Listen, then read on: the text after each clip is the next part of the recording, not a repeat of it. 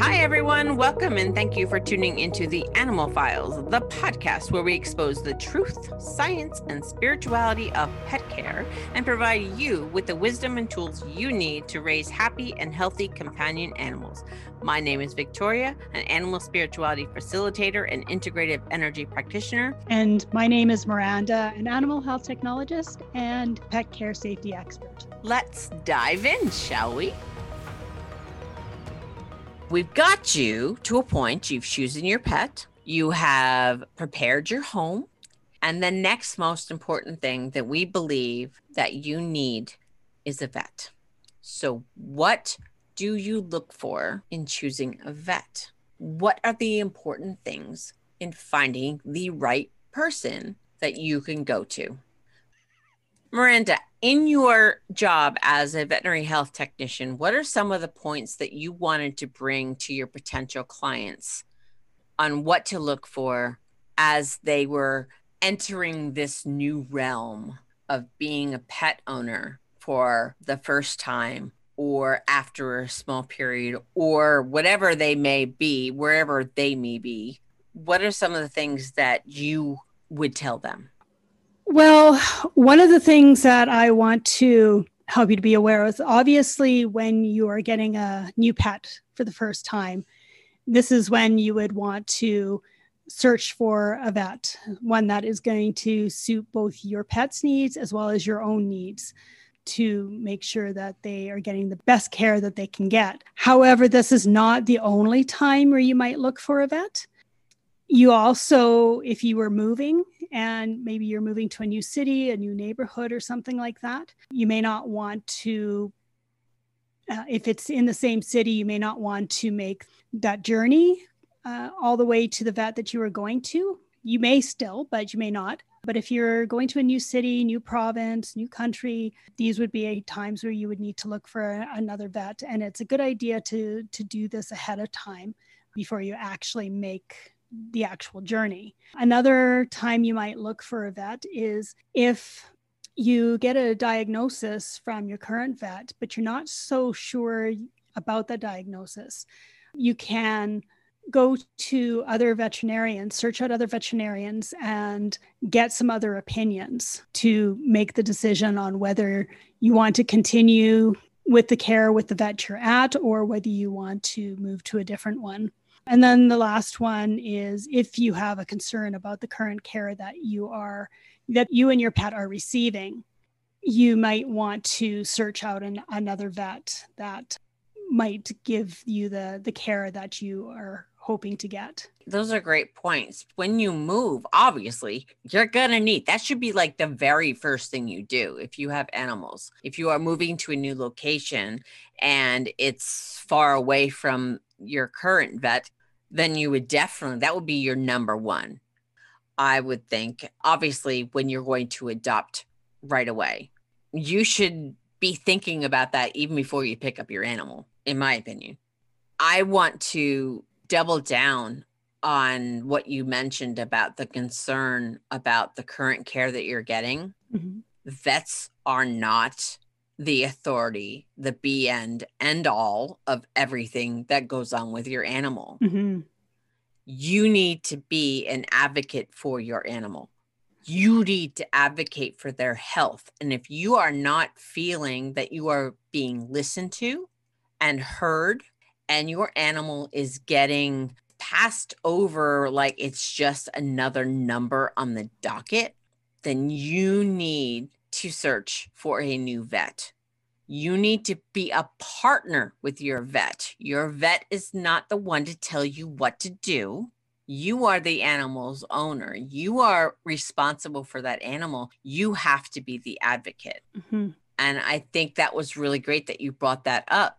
Yeah, if you are having a question about whether this vet is good for you, then you have every right. And I'm going to give you the permission slip right now that you can leave your current vet to go to another one that will listen to you and that will be a partner with you in your animal's wellness mm-hmm. plan. That's really important. And you have every right to ask any questions that you might have regarding your pet's care. And if your vet is not willing to give you a reasonable answer, then this is definitely a time that you should be considering getting a second opinion or transferring to a new location. Obviously. Yeah, that's, that's big time. So where do you think they should start looking for a vet? What are the avenues that you think would be the best avenues for them to look for one, to find one that suits their needs? Well, certainly referrals, testimonials, all those type of things are important. So talking to family, friends, other associates that you are in contact with and getting their opinions. But keep in mind that what they might be looking for in a vet is not necessarily what you might be looking for in a vet. Don't take what they say as gospel.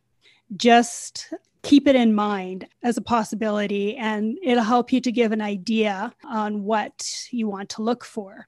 There are veterinarian associations, and veterinarian associations on their websites, they have lists of um, vets, and these include evaluations. They do get regularly evaluated to make sure that they are following appropriate practices and, and that type of thing.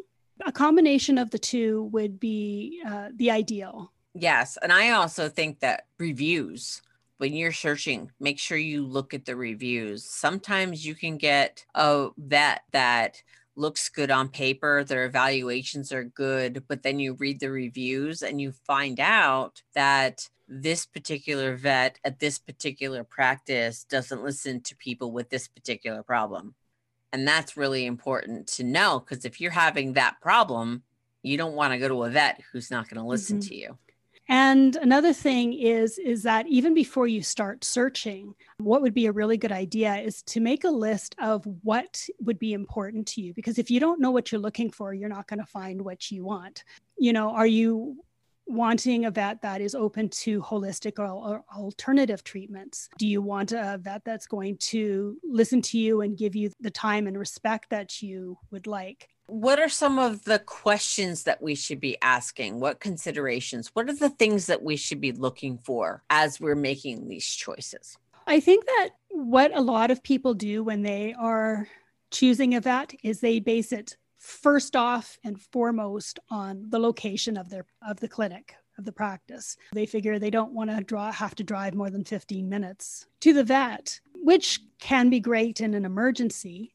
However, usually that's, I guess, another thing to consider as well is, is the vet going to be open for emergencies, or are you going to have to find an emergency clinic anyhow?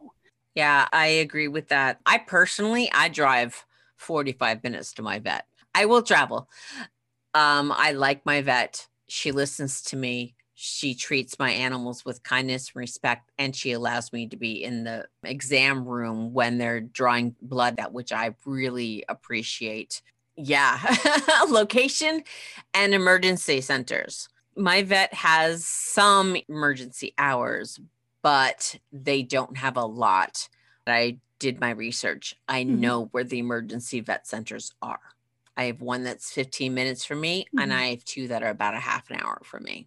So I know where they are. Location is a, that's mm-hmm. a really important one. And you may also want to consider asking your potential vet, do they do house calls? You could end up having an animal who is going to get really stressed on their way to a vet, or they could end up having a really serious health issue that it's not really conducive to have to transfer them to another location. So not all vets do this, but you might be able to find one that does do that in combination with some of the other things that you'd want to look for.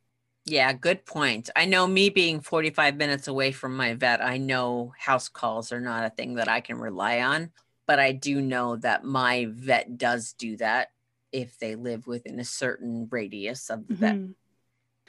So when you first are choosing a vet, you don't want to have your first appointment where you are taking your pet in for some kind of an exam or treatment or something like that. It's better if you can make an appointment with the vet.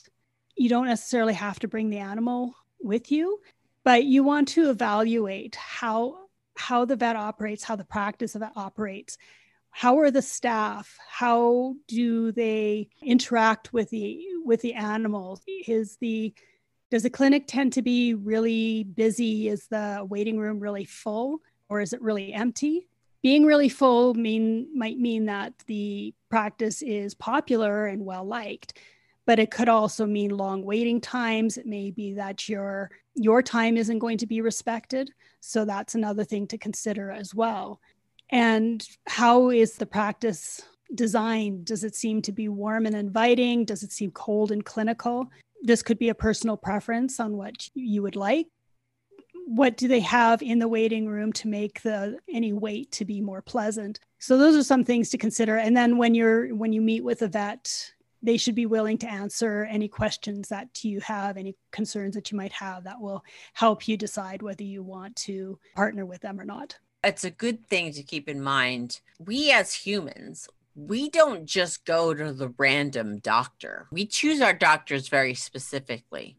We ask questions. Granted, some of us are stuck to what my insurance will cover, but at least I know that when I had insurance, I would look at the list of the doctors that are in my network, and I would find the one that suited me. And then I would call, or I would make my first appointment and then ask questions and really do my research. Why wouldn't you do that for a vet?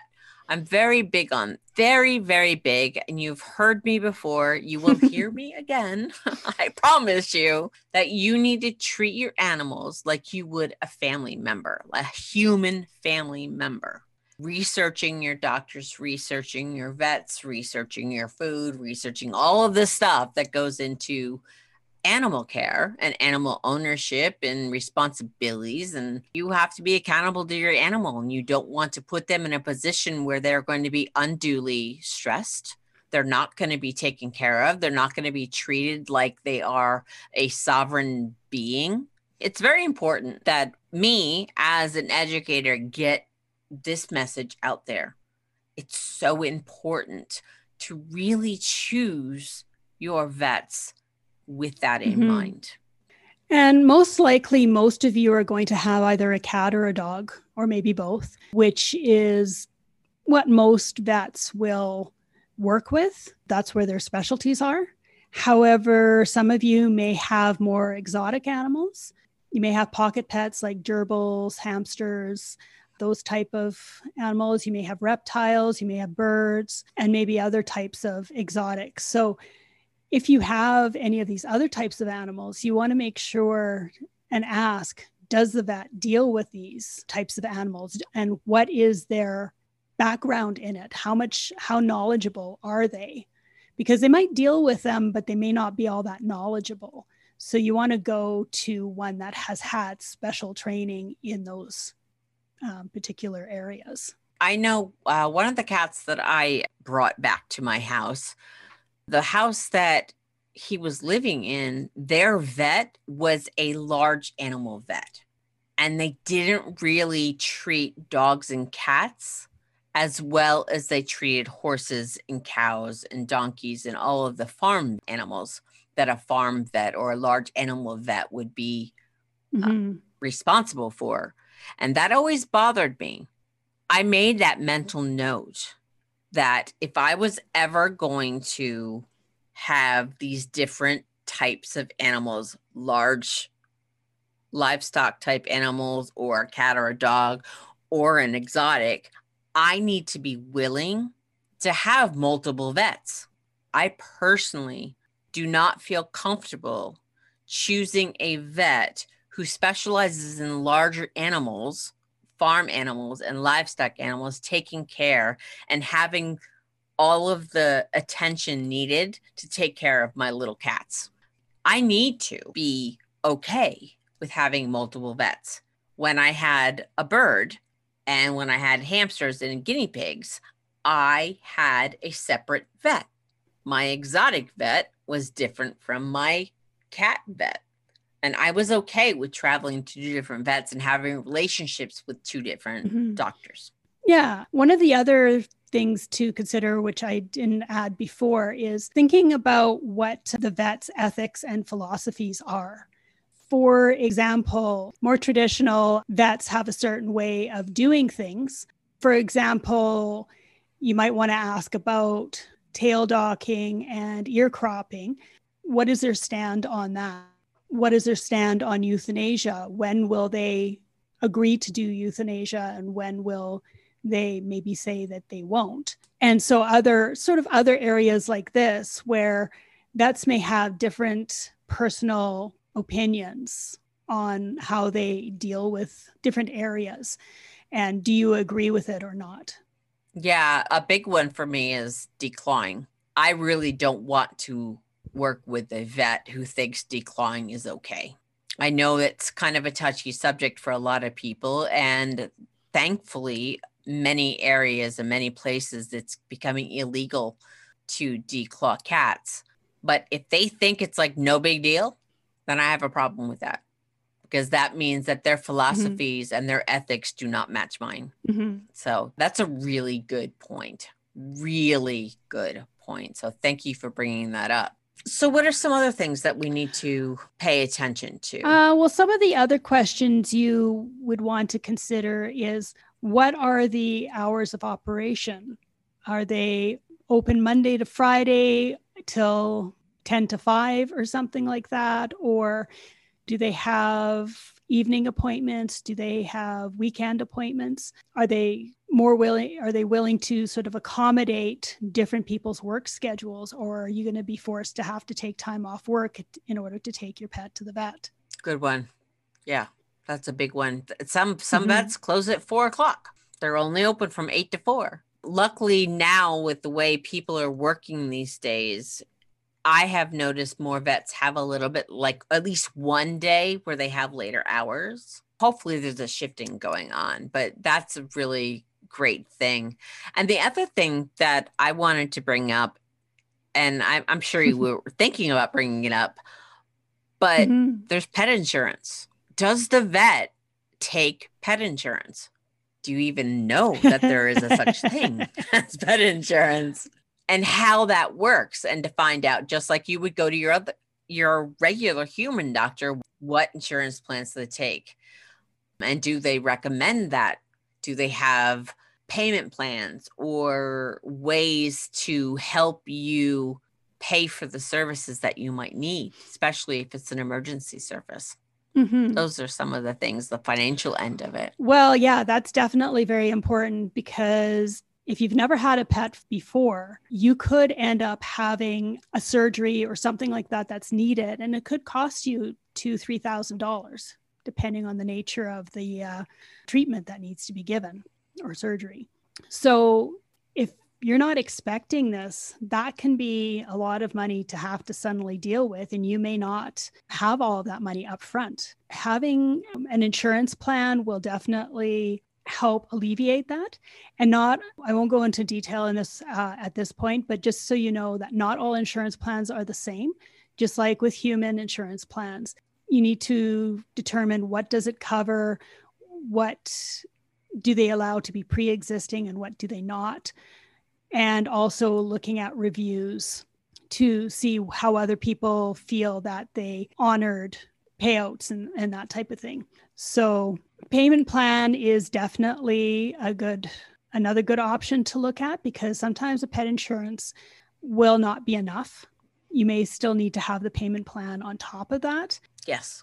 I believe that if a vet really cares about the relationship with you and cares about the animal, that they're going to do what they can to help you pay for the service. I think most of them are going to try to do their best to avoid having an animal stay ill or being euthanized because of not being able to afford a treatment. Now, of course, there has to be in within, within reason, because they have to be able to pay their bills, but it's definitely a good discussion to to have with them and to find out what what their options are. That's a really great point. I know I've had many animals with all the sick animals and all the hospice care that we have had, because I had a lot of geriatric cats for a while, giving them fluids, it gets pricey. But one thing that we were able to do is here in the U S, I don't know if it's international, but at least here in the U S, we have something called Care Credit. It is basically for medical expenses. So what my husband and I have done is we have insurance on the animals. The insurance will pay about eighty percent, I think, of some of the bigger things. They don't cover some things, but they do cover the, the important things. So we can make sure that our animals are taken care of when they're ill. So we actually pay for the whole appointment on the care credit card, which is just for veterinary stuff. And then we submit to our insurance company. The insurance company reimburses us for the amount that we have paid. And then we just take that payment, use that to pay the credit card. So it's this roundabout way where we are not having to really worry about having out-of-pocket expenses because it's technically going onto a credit card. And then before the bill shows up, the insurance already has gotten the submission and they are already cutting a check. So we just, just rotate that. That's how we pay for it. We have this revolving thing and it has worked really, really well. And we've been able to maintain proper care for our animal and not go bankrupt. Where you are, if you didn't know, listeners, I live in U S, and Miranda lives in Canada. So we may be talking different things because we have different systems. And we are going to be touching on that too in the future. So what is it like up in Canada? Well, that's something I would actually have to do some research on for myself because I haven't heard of that type of option. Maybe it exists. Uh, I know one of the things that we do have here is there's some um, nonprofit associations that will help with payment programs for people who are lower income. The only challenge with that is that you end up on a waiting list. You may or may not mm. get the assistance in time. Yeah, that, that could be rough. But mm-hmm. again, when we were saying what you need to consider before you get an animal is you have to make sure that you are in a position to take care of the animal financially. Mm-hmm. These options that we're giving you, they're there for you. But if you really have to worry about whether I can afford to take care of my animal, then maybe you need to go back and do some more research mm-hmm. because finances is really important. And when we're choosing a vet, if your vet does not take payment plans, then you might be in a position where you cannot give your animal the best care. So as you're choosing a vet, make sure that the vet you choose can honor where you are at economically and financially. If they will not work with you, then you need to go to another vet. That is something that you need to discuss with the vet, something you need to discuss with your spouse or your partner. Add that to the equation when choosing a vet. Mm-hmm. Another thing to think about, and we've got quite a few uh, tips here for you, for you guys. When you go to a clinic, if it's a multi-vet clinic, when you meet with one vet, one thing you want to find out is, is that vet going to be the only one that works with your pet? Or is it going to be that when you go in, it's going to be multiple choice? You might get this vet this time, you might get another vet next time, depending on whether the vet you saw last time was busy or not. You might be okay with that. Personally, I think it's better to have one vet working with your pet because then they really get to know the ins and outs of your pet. So they get to know their personality, they get to know any uh, their health issues really well. It's not just on paper. They they have that actual interaction with them, and so they know how to respond to them and deal with them appropriately. That's another great point because I don't want multiple vets looking at my animals. I am very, very aware of the stress levels of my animals. Having multiple vets, an animal cannot create the connection with one of their vets. When I go to my vet, I see one person. If perchance she's off, then I can make the choice to see another vet if I want to, but I do not want my animals to not know who they're going to be dealing with. Mm-hmm. My vet has always had a relationship with my animals, and I find that's very beneficial to my animals. Mm-hmm. They need to feel comfortable. Just like when we as humans go to the doctor, you want to know that you can trust your doctor. Mm-hmm. Your animal wants to trust. And if there's a revolving door and a rotating vet system, your animal is never going to feel that security. Mm-hmm. And you will have a stressed animal at the vet. The vet is already super stressful for your animal. Mm-hmm. Why make it harder? Yes. And with that stress factor, dogs and cats really do much better when they've got familiarity and routine. You're not necessarily going to have the routine aspect when you go to the vet, but if you can have some familiarity where they recognize, they know the vet, the person that's dealing with them, if it's like a routine checkup or something like that, then they get familiar with the process and that, because your vet is going to generally do the process in the same way each time. So they just kind of get to know what to expect a little bit better. Exactly. It's so important. It's so important. You always have to have your animal's safety, security. You just have to have your animal in mind. You can't just keep making decisions because you think it's best and your animal is going to have to deal with it.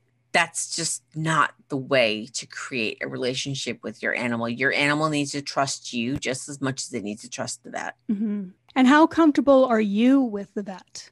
When you meet with them, do you feel like you can talk with them easily? Do they seem approachable to you? Do you do they seem like they are willing to answer your questions and communicate with you?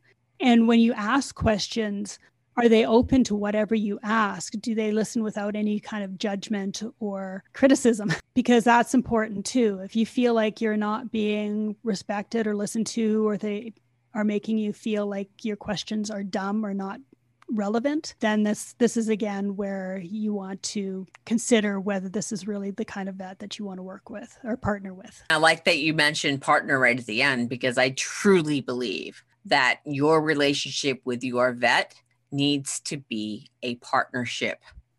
You do not want some condescending person telling you to shut your face because you don't know what you're talking about. I've had vets like that, and that's a big turnoff for me. Listen to me. I live with my animal. I know what's going on with my animal. I may not have the same medical knowledge as, as the vet does, but I understand the animal in and out. I know the personalities. I know their emotional states. I know what makes them anxious. I know what brings them stress. Mm-hmm. I want a vet to listen to me without judgment, to partner with me without judgment, because I want somebody to work with me. I truly believe doctors are there to provide a service for us. We are the ones that are in control of our healthcare mm-hmm. and our animals' healthcare. And we need to feel comfortable. We need to know that we're heard. It's really important. So thank you for reiterating that whole partnership thing. Mm-hmm. So important. So important. Mm-hmm. When you go to the vet, you want it to be as positive an experience as possible, both for you and your pet. If either of you are feeling that stress, that, ugh, I don't really want to go, then that's not really a good fit. That's a good sign that you need to go elsewhere. Yeah. Definitely. You and I have talked about this a little bit, but also the overnight stuff. If you leave your animal overnight, like if they have to stay the night, what is the care like? Does this vet have somebody on staff that works nights? That's another thing. Mm. And you might assume that they would have somebody because you think of a hospital that they always have staff there to to monitor patients overnight. Unfortunately, that is not the case with veterinary practices. Some do offer that service and some do leave the vet, the, the animals unattended overnight. That is something that I've had to leave my animals overnight, and it's not a comfortable feeling, not knowing. So if you can know that about your vet, that's going to definitely take some of that stress away from us as, you know, mm-hmm. pet parents. Really yeah. is. And especially when an animal is recovering from surgery and they may not fully have come out of anesthesia by the time that the, the clinic closes to the public, they could end up having some reaction with a surgery. They could end up moving in some way and opening up the sutures, potentially bleed to death. It's really important to make sure you have a vet that is going to have somebody on staff, because if something like that happens, there's not really anything they can do by the time the morning comes. Yeah. Luckily, a lot of vets, if you choose the right vet, I mean, I know there's some outliers out there, but in my experience, I've had a few little hiccups, but most of the veterinary experiences I've had have been positive. They do the proper evaluations. They do the proper blood tests. They they do proper post-surgery tending. More vets are doing that nowadays. And I think it's because it's a double-edged sword for me, but the government is involved in a lot of areas. The state governments, the federal governments, in most, I think in most of North America, they're involved. And that makes sure that the vets kind of stay within those lines. Mm-hmm. I don't know about up in Canada, but down here, there are vets that are definitely accredited. That's not common. Mm-hmm. And the one that I currently am is. Mm-hmm. But they became accredited a few years ago. And I've been going to them for over twenty years. So it's one of those things that is a double-edged sword. The government's involved, boo hiss. But at the same time, they're maintaining a certain level. They're regulated, sometimes too much, but at least they're regulated. You can't just be all willy-nilly and run a veterinary clinic anymore. Mm-hmm. You have to answer to somebody. And that makes me feel a little bit more comfortable sometimes. Mm-hmm. And that's why it's also a good idea to look at vet clinics that are part of that. Well, they should all be a part of association, because they can't really operate without being a part of one. Yeah. That's why I had said earlier that they get evaluated, because they have certain protocols that they have to follow. And I actually worked for a vet that wasn't following these protocols. Luckily, I heard through other staff what was happening, and I ended up leaving, but he ended up getting shut down. He didn't have his license taken away, but he was no longer allowed to practice as a sole vet. He had to work under somebody else because he hadn't followed the proper protocol. The associations are very vigilant, at least here in Canada, uh, I'm assuming in the U S as well, on making sure that practices are following the regulations that have been created. I think here in America, there's different levels of regulation. I'm not familiar with it completely, so do not quote me on this, people. This is just what I've seen. I think we have kind of a tier system. There are ones that are very much regulated, that are very optimally regulated, and some that are only regulated to the minimum amount required by law. Um, that's what I believe happens here. Mm-hmm. Um, again, don't quote me on it. I don't know for sure. Mm-hmm. I've just seen with the couple vets that I've used since I've been an animal guardian, there are different levels that I've encountered in my journey as an owner. Mm-hmm. There's some more sort of technical things to consider, uh, less of the emotional side of it. But they are also good things to consider. And you may have to do a little bit of research in order to understand what, what it is you need to look for. But for example, is what sort of equipment does the practice use? You know, do they have the, the latest and greatest modern equipment, or are they sort of still kind of operating more from the eighties or something like that? Not that they have to have the latest and greatest, but it's just kind of get an idea of what kind of equipment they use, what kind of things they can do. Can they do x-rays at the clinic? Can they do all kinds of lab work, or do they have to send the lab work out somewhere? Maybe there's certain kinds of surgeries that they are not able to do, or maybe they can do many types of complicated surgeries. These are some things to think about too. If you have to take your pet somewhere else for something more serious, this is going to be added stress for you and your pet as well. In line with that is If there's a specific condition that your pet is dealing with, is there specialists that can deal with it? And where would the specialist be? Would they be in the clinic? Would they be in this neighborhood city? Would they, would you have to go to another province or, or state in order to access them? And are you willing to, to make that kind of a trek? Is it going to be worth the stress that it's going to probably add to your your pet and its health? Yeah, that's really good. I know, well, I'm here in the Northeast of the United States, so our states are pretty close together, but to get certain treatments, I would have to go into Connecticut and my vet is in New York. Not a big deal, maybe an hour, hour and a half trip, not big. It just is something that I have to know and be aware of. So it's really important to figure out what your particular vet veterinary of choice, what they do, what their services are. Are they open to specialists, where those specialists are? All of that stuff together is what creates the best package, I guess, wellness package mm-hmm. that you can create for your animal. Some of the smaller village vets, most of them don't have the capability or the space or the capacity to do some of the more intense testing processes.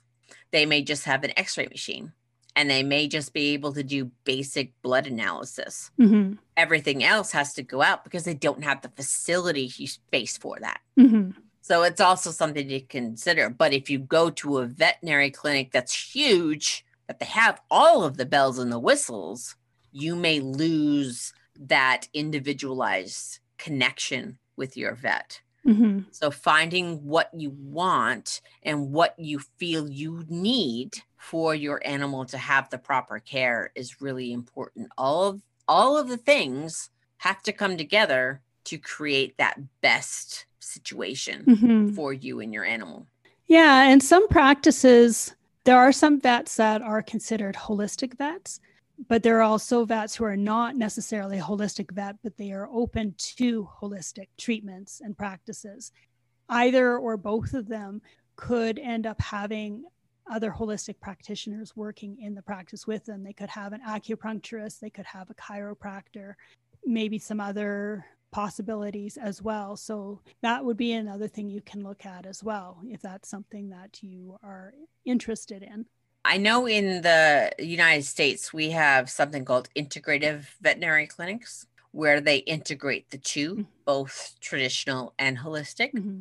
I want to put a little caveat in. Being holistic is really, really good, but there is a time and the space for traditional veterinary care. Mm-hmm. There are some things that may come to exist within your pet's health that holistic veterinary therapies will not one hundred percent help. Mm-hmm. Being open and willing to blend the two when needed, and then just like maintenance, you can stick with the holistic. Or having, like you said, the vets that are open to holistic practices and being open-minded is really important. I personally, in my opinion, I do not think it is in the best interest of the animal to be one hundred percent holistic. I believe integrative is the term that works best. Mm. Bringing both in for a complete wellness package is, in my opinion, the best interest mm-hmm. for the animal. What are your thoughts on that? Yeah, I completely agree. I mean, I think holistic treatments or just holistic care can go a long way, and it can probably reduce greatly the illnesses and other things that could happen as a result of not doing that. However, you can't prevent every single thing. Emergencies can still happen. If it's if it's kind of something that comes on suddenly, you're not going to be able to treat that holistically. You're going to need to have medicine or surgery or some kind of treatment like that in order to deal with it in the interim. And then you might be able to manage it holistically after the fact. But if you completely ignore the traditional medicine, you may potentially shorten the life of your pet because they're not getting the treatment that they need, the immediate treatment that they might need. Yeah, I completely, I completely agree. What I'm giving from my experience to all your listeners out there is be open. Just be open. Mm-hmm. You don't have to definitely have a traditional vet in your pocket, but be open to the fact that there may come a time when your animal needs a traditional vet. Mm-hmm. Your animal is the priority here, not your theology or your belief system. The animal needs to be the priority.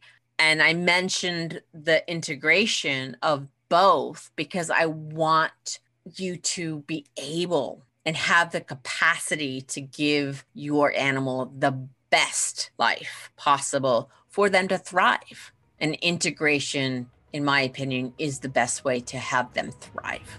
Mm-hmm. As with our last two-part episode, during recording, we found ourselves bringing you so much information that we will be splitting this episode into two parts as well. Be sure to subscribe so you don't miss part two. Thanks for listening to today's episode. If you enjoyed the show, please be sure to rate, review, and recommend the show on iTunes or wherever you get your podcasts. If you want some more great info, be sure to check out w w w dot the animal files podcast dot com.